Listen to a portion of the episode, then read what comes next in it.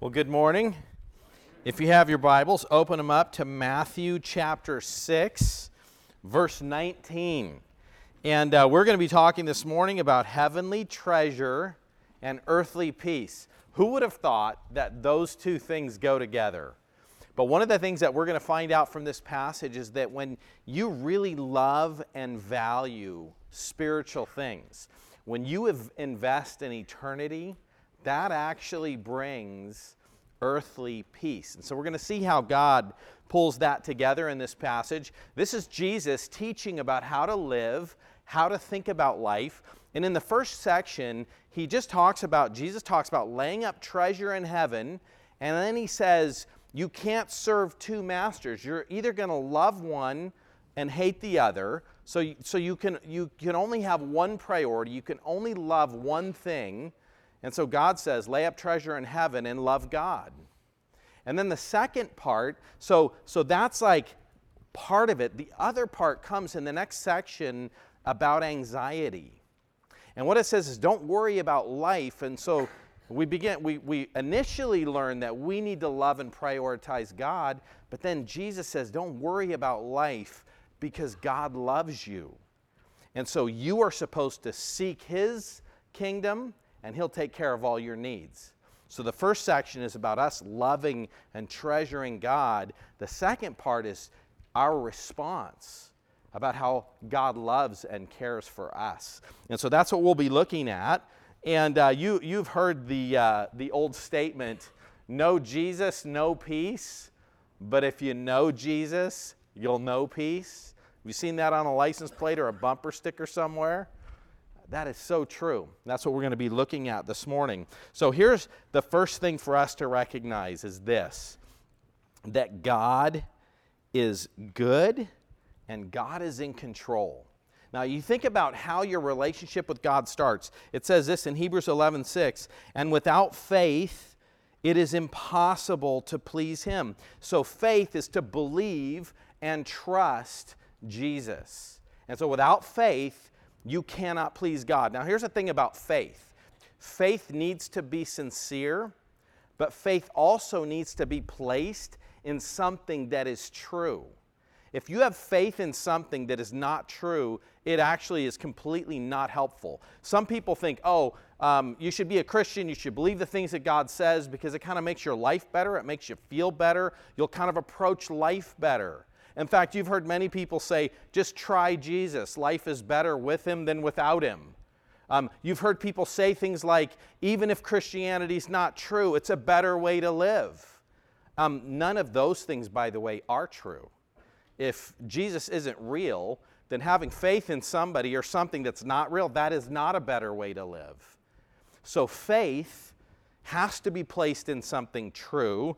And it says, without faith, it's impossible to please him, for whoever would draw near to God must believe that he exists and that he rewards those who seek him. So you've got to believe that God is real. That's an interesting thing. People have said things like, try Christianity. You know, you can't try it because if you don't really believe it, you don't, you, you don't have it. And so you have to put your faith in something real. God is real. He loves us, He rewards us. And then this next section, uh, as you think about this, this should overwhelm us with peace. Look at Romans 8 28. It says, And we know that for those who love God, all things work together for good. For those who are called according to his purpose. So, what, what Paul is saying here is that if you are a Christian, and he's about to go this, through this whole list of words, that if you were to summarize them, it all actually just means that you're a Christian. So if you love God, you're a Christian. Everybody who is a Christian loves God. And this is how salvation is described. It says, for those who are called according to his purpose. And that's just saying that God has a purpose. And for his own reasons, he's drawing people. He is calling people to himself. So that's the first part of salvation. And by the way, I've talked to so many people in my life that are kind of wrestling with spiritual things, and I always tell them pray that God would open up your heart. because it takes that call from God, that drawing. God helps us become Christians. So, for those who are called according to his purpose, for those whom he foreknew. Now, this is something for you to think about is before you were ever created, God knew you. He knew you individually. He knew you personally before you existed. And so, for those whom God foreknew, He also predestined. That's he's, he's, He made a decision. I am going to work in your life and bring you to salvation, to be conformed to the image of His Son. And so, God didn't just save you to go to heaven. He saved you to live a righteous life. He saved you to be like Jesus in order that he might be the firstborn among many brothers. And those whom he predestined, he also called. And those whom he called, he also justified. That's to be made right because of what Jesus did. And those whom he justified, he glorified. That's talking about getting you to heaven. So, in one sense, it actually doesn't matter what happens in life. If God's reached out, if you are a Christian, He is going to get you all the way to heaven. Like that is eternal security. That's all a part of God's plan for you. And then look at this right here. What shall we say then to these things? If God is for us, who can be against us? He who did not spare his own son, but gave him up for us, how will he not also with him graciously give us all things? So, this is like as a foundational thought as we dive into our passage. If God loved you so much that he sent Jesus to become a man, to take on humanity, to suffer and die for you, if God would give himself, if he would give up his own son, what in life could you be afraid of or worried about? God is going to take care of you. And so, the thing that you need to know this morning, coming in and out of this, is God loves you. And God is going to take care of you. And that is what gives us confidence. It's what allows us to face any trouble in life without anxiety. It's what motivates everything about our living. Now, um, as Christians, we all know that's true, right? hey, I'm a pastor. I've studied the Bible for a long time, so I probably never have any anxiety about anything.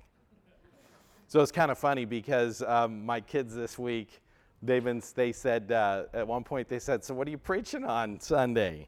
And I said, Oh, I'm talking about anxiety. And they looked at me with this interesting look and went, Interesting. you know, they're kind of looking forward to what I have to say today. I think it's, it's kind of an amazing thing because one of the things that God always blesses me with is anytime I'm going to preach on something, He lets me struggle with it. so I don't come here speaking to you as one who has all of life figured out. I know the truth, but I just work really hard on actually putting it into practice in my life. And so this has been a great sermon for me to prepare. And I want to just remind you, you know, James tells us that we are to count it all joy when we encounter trials, knowing that the testing of our faith produces endurance. Now, are there some people in our church that are struggling right now? Going through some trials, facing some difficulties? Are any of you struggling, facing difficulties? This is the thing I want you to know God, even in those things, is being good to you. And what happens is, and this is true for me, um, I, I remember seeing some people that were really anxious about some things. And I just remember thinking, man, how could you be so stressed out and worried about that? Like, that's just not that big a deal. Look, you're falling apart. And then later, like years later, I went through something similar and I was falling apart. And I'm thinking, oh man, I guess that's harder than I thought it was. Here's the thing is that God squeezes us in life. And when He does that, He lets us see what's really inside of us and the other thing that he does is when he's squeezing us, he's giving us opportunities to grow and to learn how to trust and rely on him. And so every struggle that you face as a believer, it's not that it's not hard, it's not that it's not difficult, but God is using it for your good. And so you'll be blessed if we can put into practice these things that Jesus is going to teach us in Matthew chapter 6, verse 19. Now, isn't it an amazing thing that you and I get to sit, and in a sense, you're listening to me, but what's more important is I read these words. I want you to think about this. Jesus, the God of the universe, came, and this was his sermon that he preached. And so all we do is we just take Jesus' sermon, we read it, and then we kind of think about how it applies to us. So that's what we're doing this morning. So we're going to see three important things this morning. The first is that peace in your life is going to come when God is your treasure. So think about that. If you don't have peace, take a step back and evaluate your treasure. Evaluate what's important to you, what you really want. Secondly, is that peace comes from a personal faith in our Heavenly Father. When you know Jesus, when you know God personally, and you love Him, and you know that He loves you, that's what brings peace. And the third thing that we're going to see is that peace comes from a daily pursuit of God's purpose. So when you get up and every day you say, I'm not going to worry about tomorrow, I'm just going to work today on doing what God wants me to do. Those three things together will bring peace in your life. Hey, would we all like peace? I know I'd like peace.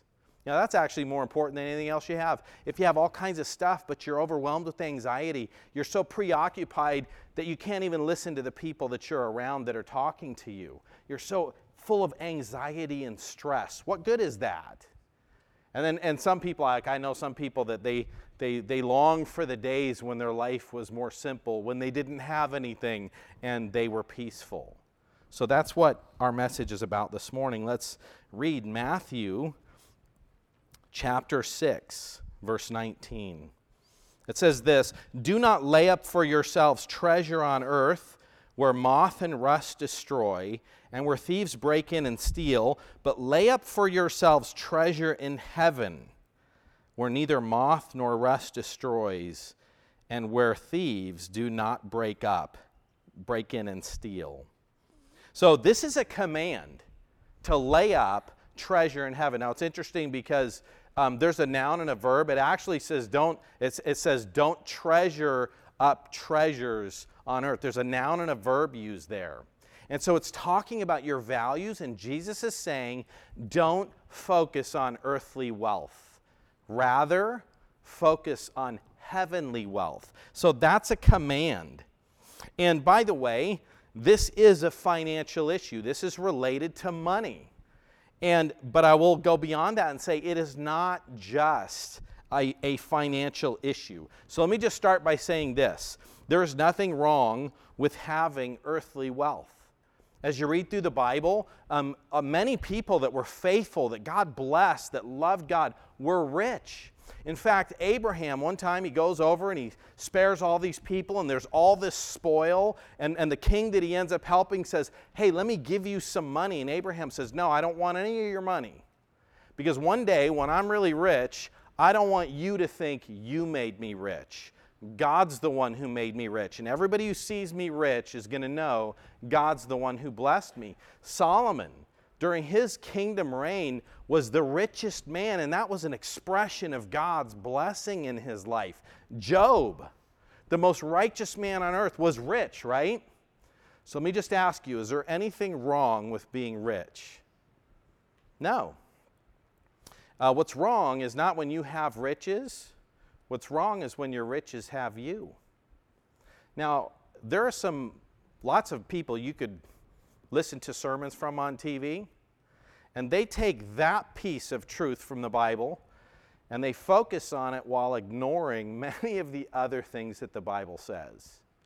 And so, what they'll say is they'll say things like, God wants everybody to be rich. If you're spiritually faithful, you'll be rich and you'll be healthy. There's no reason for anybody to be sick because God has given us good things in our life. And so, you're not living, you're, you're not claiming the promises that God has given you. So, it's true that there's nothing wrong with being rich, and many times that is a sign of God's blessing. But do we know any wicked, evil people that are rich? So just because you're rich doesn't mean you're spiritually faithful. Um, did you know that Jesus was poor? When you look at the family that Jesus grew up in and the offerings that they gave when he was born, those were the offerings that poor people gave. So Jesus grew up in a poor family. When he was telling people to follow him, one of the things that he said in Luke was he said, um, Foxes have holes, but the Son of Man doesn't even have anywhere to lay his head. Jesus was poor. In fact, when he's being crucified, they're dividing his clothes. That's actually all he had. And so let me just ask you this there's people that say that only righteous people are rich and only unrighteous people are poor. Well, if Jesus was poor, is that true? So if you're poor, that doesn't mean God doesn't love you, and it doesn't mean that, that God is not blessing you. And, and, and earthly riches is not something that God promises everybody. So all the people who say that and write books and tell you that, they're all lying. That's actually not what the Bible says. So that was a side note. Let's get back in here. Don't lay up treasure on earth, but lay up treasure in heaven. You know, when we think about uh, treasure and riches, there's something that we should be doing with that. And, and the fact is, if you love God, you will use your resources to build his kingdom. Look at this passage here. This is 1 Timothy 6:17, and this is God's instruction to the rich. It says, "For the rich in this present age, charge them not to be haughty."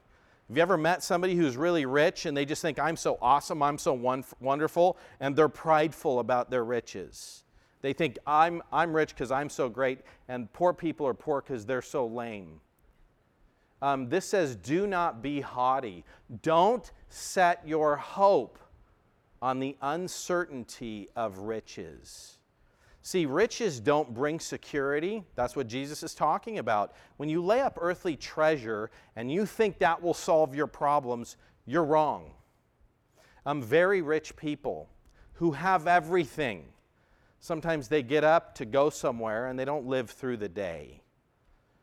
Um, there are riches do not solve everybody's problems. They're not what gives you hope. Don't set your hope on the uncertainty of riches, but rather on God, who richly provides us with everything to enjoy.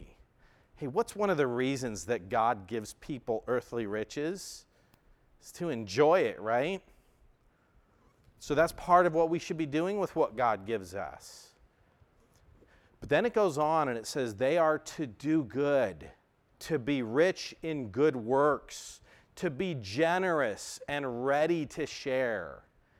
So if you have financial resources, actually, whichever financial resources you have, you know, rich people are supposed to give to things in the kingdom of heaven. But do you want to know who else is supposed to give to things in the kingdom of heaven? Poor people. Everybody is to give um, of the resources that they have. And so he says, and, and what does it say? Verse 19, thus storing up for themselves, treasure for themselves as a good foundation for the future, so that they may take hold of that which is truly life. This earth is not true life. Our eternity is true life. That's what we live for. That's where we're storing our treasures. And so that's an important thing for us to keep in mind. And actually, Jesus is going to go on and he's going to say here that the way you see life, what you value is what's going to determine how you respond to this. Look at verse 22. The eye is the lamp of the body. So if your eye is healthy, your whole body will be full of light. If the way you see life, you're valuing it correctly, it's going to impact your entire life. But if your eye is bad, your whole body will be full of darkness. If then the light in you is darkness, how great is the darkness? What Jesus is saying here about what you see, it's how you see life, how you value life. Um, 1 John, the lust of the flesh, the lust of the eyes, the boastful pride of life, those things are not from God. And the problem is, is that if you go through life, if you think true life consists of material things, that is going to mess up everything. It's going to mess up every, every way that you approach life. And so that's actually a heart thing, it's a value thing. And so, um, a question we have here is how do you lay up treasure in heaven? And I would just say you lay up treasure in heaven when you love what God loves, when you value what He values, and that is going to be expressed on what you spend your money on and how you spend your time. So, Craig, he's said this a bunch of times since I've been here. He's, he said, I could tell what's important to you if you just show me your checkbook and your calendar. Um, that's how you spend your money and your time. That's how you know what your priorities are. And so, if you truly value spiritual things, you will give faithfully to spiritual things. Whether you have a little bit of money or a lot of money, you will spend your time on spiritual things. And so that's, that's a way to measure that. Um, in the Philippian church, they gave when they were poor. Like, that didn't impact them. They were thankful, they were generous in that. And so um, you, need, you can evaluate your own heart by just looking at your time and your money. Now, here's a third thing is that uh, the third subpoint of our first point is that treasure in heaven results from a personal love for God. Do you see that in this passage? That laying up treasure in heaven is just a natural thing that comes out of the heart of a person who loves God. Look at this, uh, Matthew 6 21. For where your treasure is, there your heart will be also. And there's this debate do you treasure it so then you give your heart to it? Or do you give your heart to it and then you treasure it? And I would just say that's like a feedback loop. The more you love somebody, the more you're going to put your treasure there. The more you love something, the more you're going to treasure it. But the more you treasure it, the more you invest in it, the more you're going to love it. So let's think about that. Let's just say there's a business that a family member of yours owns and you're just thinking, man, I really love you and I want to invest in your business because I want to help you. And so you, you invest in their business. And then you invest more in their business. And pretty much you got all your money wrapped up in their business. How much do you care about how well that business does? you want it to do well, right? And the more you love it, the more you're going to give to it. But the more you give to it, the more committed you're going to be to, it. And so this is like a feedback loop. And one of the things I would say is we need to work on loving the right things. And part of how we do that is to invest our time and resources in the things that we should love. Look at verse 24. It says, No one can serve two masters.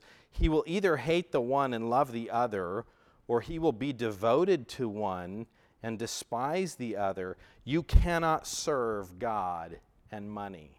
So, this is really about a love for God. Now, this is an interesting thing. You can't serve God and money. Now, this word for serve that's used here is the same word for deacon, and it's, it's always used for serving. But you want to know something else? If you were to search for the, the words that are used in the Old and New Testament for worship, there's two words that are used for worship, both in the Old Testament and in the New Testament. And this is what they are one is to bow down, so it's this idea of bowing down and worshiping. And the other one is the word serve. It's a synonym to the word that's used here. To serve something is to worship that. So you can either worship God or you can worship money, but you can't worship both. Now, the whole idea of worshiping money really is worshiping yourself. It's those things that First Timothy was talking about. Um, what does money give? When you think about money, what does it give? It gives comfort, it gives convenience, it gives security, it gives freedom, and it gives power. Like those are the things that you get from money. And God is saying, no, I'm the one that ultimately provides those things. So here's a second thing that we're going to see is that peace comes from a personal faith in our Heavenly Father. And so, this section, we're going to look at just a section on anxiety. He's going to talk about how our attitude toward treasure and money is going to feed back into our life about the things that stress us out, that cause us concern. Look at verse 25. Therefore, I tell you, do not be anxious about your life, what you will eat or what you will drink, or about your body or what you will put on. Look at verse 28. Why are you anxious about clothing? So, Jesus is going to now tell us that we are not to be anxious. Like, that's a command.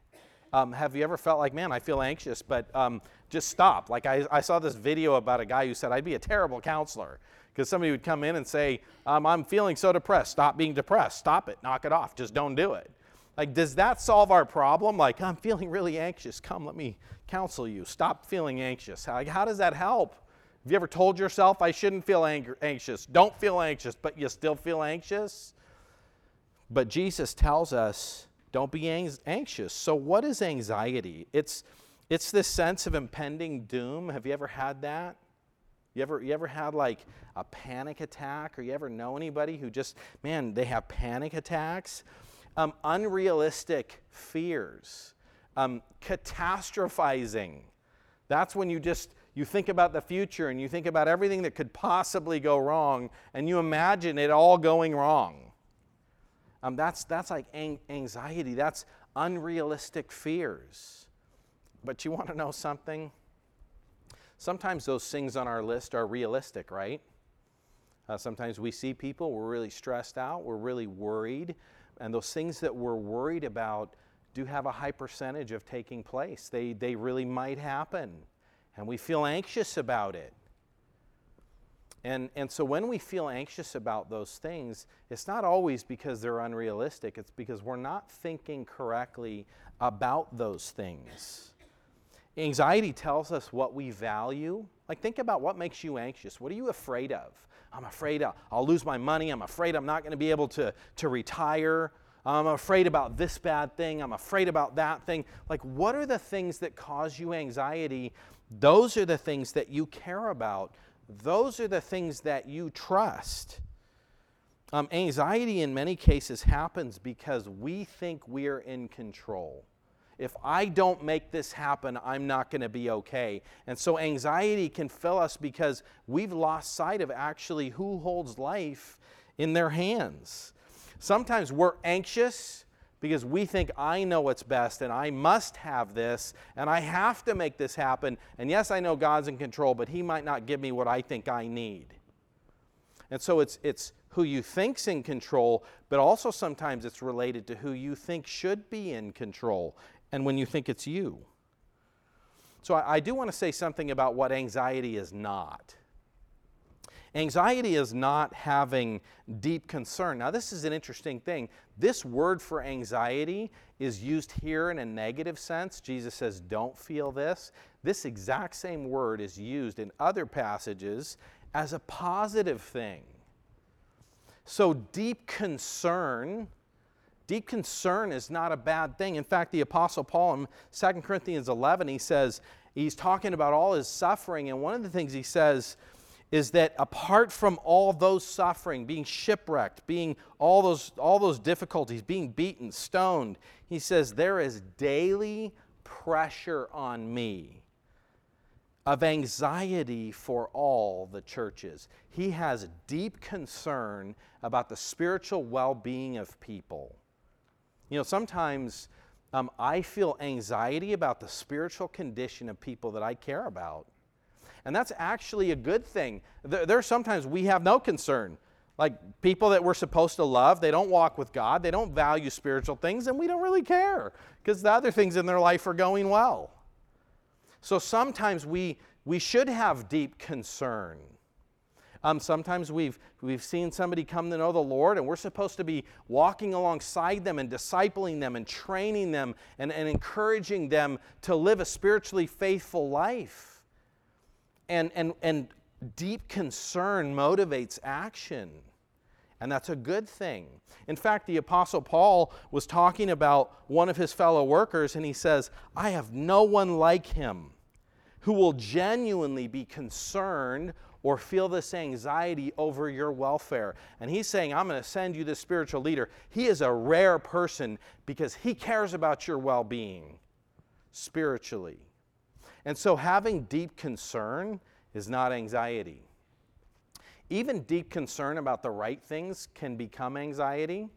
Like if I think, oh my goodness, uh, what, what, if, what if one of my kids doesn't know the Lord? And that's overwhelming and it's stressful. Uh, who's in control of those things? God. It's not my job to control it, to force it to happen, or to worry about it. And that's actually true of other people to have deep concern, to be motivated to action, to do what I'm supposed to do, yes. To feel overwhelmed and anxious, no. So, what's the solution to this anxiety? We're not supposed to feel that way, so why won't we? Here's a reason because God loves you. Do you know God loves you? God is all powerful and God is good and God loves you. And that is what brings peace. I want you to think about no matter what you're going through, the creator of the universe loves you. Um, look at Matthew 6 25. It says, Therefore I tell you, don't be anxious about your life, what you will eat, or what you will drink, or about your body, what you will put on. Is not life more than food and the body more than clothing? And look what he says next. Look at the birds of the air. They neither sow nor reap nor gather into barns, and yet your heavenly Father feeds them. And then this is the part that's so amazing. Are you not of more value than they? Like, think about this. Uh, birds aren't stressed out, they're not working. You know, the, the, the crazy thing about birds, like everybody says, I eat like a bird, that's a bad thing to say. Do you know birds eat like two to three times their body weight every day? Like, if you think about how much a bird eats, you know, that's crazy. And they don't wake up in the morning and they're not afraid. And actually, God is the one who feeds all the birds, and you're worth more than a bird.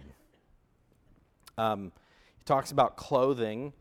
And, you know, food and water and those things, those are great necessities. Um, clothing in this day was a necessity and um, because it, it, was your shelter. It's how you didn't get cold and freeze to death at night. So clothing was really important, but it was also a measure of wealth. It, it was one of the ways that people stored up money was actually in clothes. They were very valuable. We just go to the store, we go to Kohl's and buy something on sale. Imagine that you had to actually make your clothes like clothes in that day were very valuable and they could, they could uh, represent lots of wealth.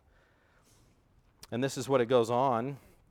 And Jesus says in verse 28, He says, Consider the lilies of the field, how they grow, and they neither toil nor spin. Yet I tell you that even Solomon in all his glory was not arrayed like one of these. But if God so clothes the grass of the field, which is alive today and gone tomorrow and thrown into the oven, Will he not much more clothe you, O you of little faith? See, that's the root here. It's do we love God? Do we trust that He's good and that He cares for us? By the way, this flower on the right hand side, isn't that an interesting looking flower? That was pretty. Um, you can buy that on Amazon. you, you can, uh, that's, a, that's an Amazon picture. You can buy that seed and grow that flower. Verse 31 Therefore, don't be anxious, saying, What will we eat? What will we drink? Or what will we wear? I want you to think about God's track record of goodness. That's the God who loves you and who cares for you and who takes care of things that are less important than you. You know, Romans um, 8:35. Think about this. Who will separate us from the love of Christ? Shall tribulation or distress or persecution or famine or nakedness or danger or sword. You'll notice that peace doesn't come because all of our circumstances are what we want them to be. Like, this is a list of bad things. And God is just saying, no matter what bad things you face in your life, God loves you. And none of those things will separate you from God's love. It goes on and it says, For I'm sure that neither death, nor life, nor angels, nor rulers, um, that's Satan and demons, by the way, um, nor things present, nor things to come, nor powers, nor height, nor depth, nor anything else in all of creation will be able to separate us from the love of God in Christ Jesus our Lord. You know, those are the things that give us peace that God loves you and cares about you. If you're relying on your bank account, man, you should be afraid because the coronavirus is going to create some damage on the stock market. Or who knows what other things could like create all these problems. So if your hope is in things on this life, boy, you're in trouble. But if you trust God, none of those things matter because God loves you. You know, um, Ephesians 4, um, Paul prays that people will know, that they'll be able to comprehend how much God loves them. It's more than you could imagine. So keep this in mind Jesus didn't die for the animals, He died for you. God's love impacts the random, the quote, random things in life. Whether you get sick, whether you get in a car accident, what happens to the stock market, and all those things. God's love impacts all of those things. And here's another thing that I think is really important for us to think about is God's love impacts the consequences that you bring into your own life because of sin. See, sometimes we feel like, yeah, God loves me. He's going to get me through all these circumstances and these difficulties that I'm facing.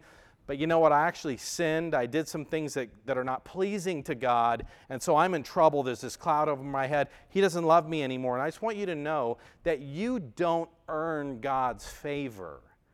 You don't earn his love and care for you. And sometimes sinfulness, hey, we don't want people to walk in sinfulness. We don't want to walk in sinfulness because that brings consequences. It brings God's discipline. Like one of the things, one of the things we should be concerned about is if people we love are living a sinful life, we should worry about that. That's bad. God says don't do these things. They're sin because they're destructive, they're harmful. They're, they're difficult because they bring God's judgment. So, yes, we could be concerned about that. We shouldn't want to do that, but this is what I want you to know God loves you. King David in the Old Testament commits an affair, and then he murders that person's, he murders Bathsheba's husband to cover it up. Like, can you think of a worse thing to do? And when he fell on his face and he said, God, forgive me God forgave him. That's why Jesus came to be good enough for you. And there's a lot of people that are afraid and they run away from God because they have this sense that they have to earn God's care. I want you to know that God loves you even when you do things wrong. Don't run away from Him, run to Him. So Jesus loves you. And then there's this other thing. Um, did you know that worrying doesn't help? there are things that do help, but worrying doesn't help. Um, there are all kinds of medical problems that come from worry. Now, Jesus says in Matthew 6 27, and which of you by being anxious can add a single hour to his lifespan? There's nothing your worry accomplishes. Jesus says that. But here's what you need to know not only is worry not going to add anything to your life, it will actually take away from it. Um, here's just a, a worrying, it weakens your immune system, so you're going to get sick, even getting infections, high blood pressure. Um, there's high blood pressure, cardio- cardiovascular problems, increased blood sugar, problems sleeping, IBS, ulcers, acid reflux, backaches, tension headaches, migraines, chronic fatigue syndrome, respiratory problems, worsening of skin conditions. Like if you got dried out skin, that could be because you're stressed. Short term memory loss. My, things, my kids think I have that. Um, Harvard uh, Health Publishing Medical School, they, they said this that 59% of women who have these really high levels of anxiety, if you're an anxious person, I'm going to give you some more things to be anxious about. Because if you're anxious, 59% of you are more likely to have a heart attack. And if you do have a heart attack, you're 31% more likely to die from it. How'd you like to hear that? Are you anxious? Good, you'll have a heart attack and die. I shouldn't have put this in here, huh? Um, women who have a history of full blown panic attacks have three times the likelihood of a heart attack or a stroke. And both men and women with anxiety d- disorders, twice as likely to have a heart attack. So if you ever, so worry, all that to say, worry, worry doesn't help. Don't worry about that stuff. have you ever thought about your dog? So I was thinking about this one of one of these days. I was just feeling a lot of stress, and I went home and I just looked at my dog, and I thought, man, I should be more like the dog. I was thinking about my dog. You know, he, he doesn't he doesn't care if I lose my job. He's not worried about financially. Oh my goodness, my owner lost his job. What's going to happen? Am I going to be able to eat? Like the dog doesn't care. It's like if you gave him food today, he's good. Um, they don't care when their legs are amputated. I learned that um, living here in Rancho Santa Margarita. Um, we walk around the uh, Mission Viejo Lake, and I don't know if you've seen this, but there's a dog that has a little cart for its back legs. It has no black legs. It just runs with its front legs, and it's got a wheel dragging behind it.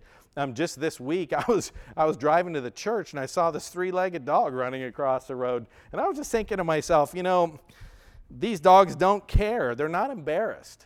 They don't go, oh my goodness, I can't go outside with a wheel thing there, and I can't know people can see me with only one. Like they're not embarrassed. They don't care.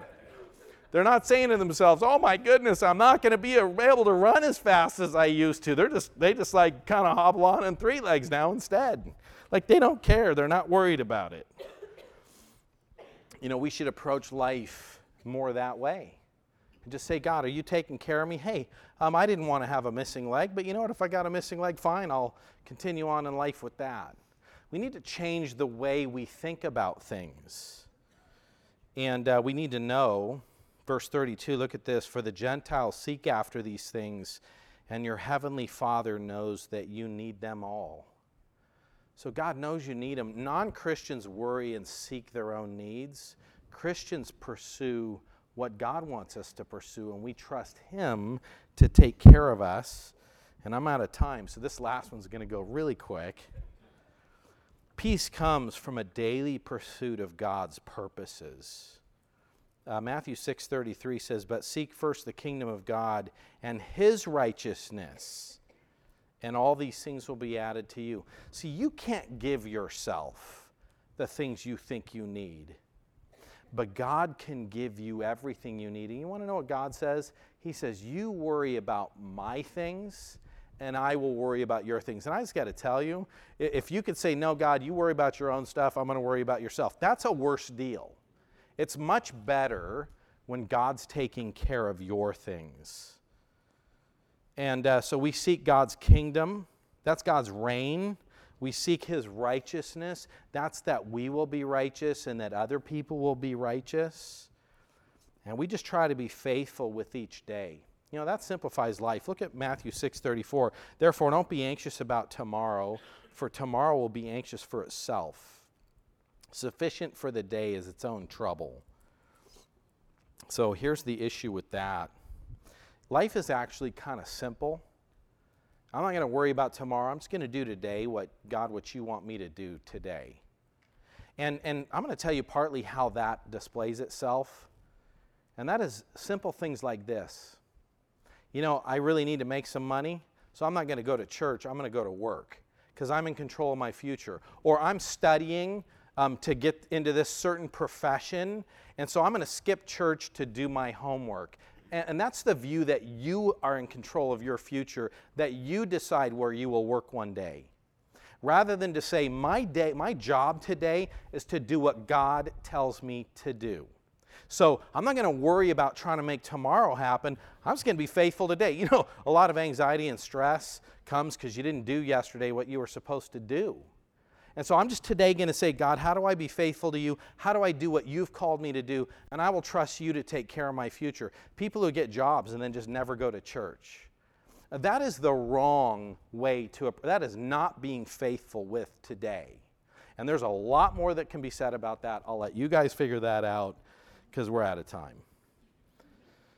So we want to store up treasure.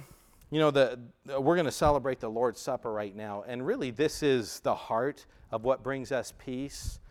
That Jesus came and died for us. God loves you. Jesus died for you so that you could be forgiven. Our standing before God, His approval for us, is not based on our performance, it's based on the work of Christ. And that's what we celebrate with the Lord's Supper that Jesus died. The, the bread represents His body, the blood represents His death. And Jesus died for us, and we celebrate that, and he's coming back. Let me read John 14 1. Let not your hearts be troubled. Believe in God, believe also in me. In my Father's house are many rooms. If it were not so, I would have told you. I go to prepare a place for you, and if I go to prepare a place for you, I will come again and take you to myself, that where I am, there you may be also. As we celebrate the Lord's Supper, we love Jesus, we look forward to his return, and we realize that none of, it's none of it's because we deserve it. He deserved it for us. Let me pray. God, thank you for giving us your word. I, I pray that you would help us to treasure and value and invest in spiritual things. And that, Lord, when we're feeling anxious, that we would think about who you are and how much you love us. And Lord, that you would help us each day be faithful to you, not, not to work so hard to take care of ourselves, but to work hard seeking your kingdom. And Lord, that we would trust you to take care of us. We ask these things in your name. Amen.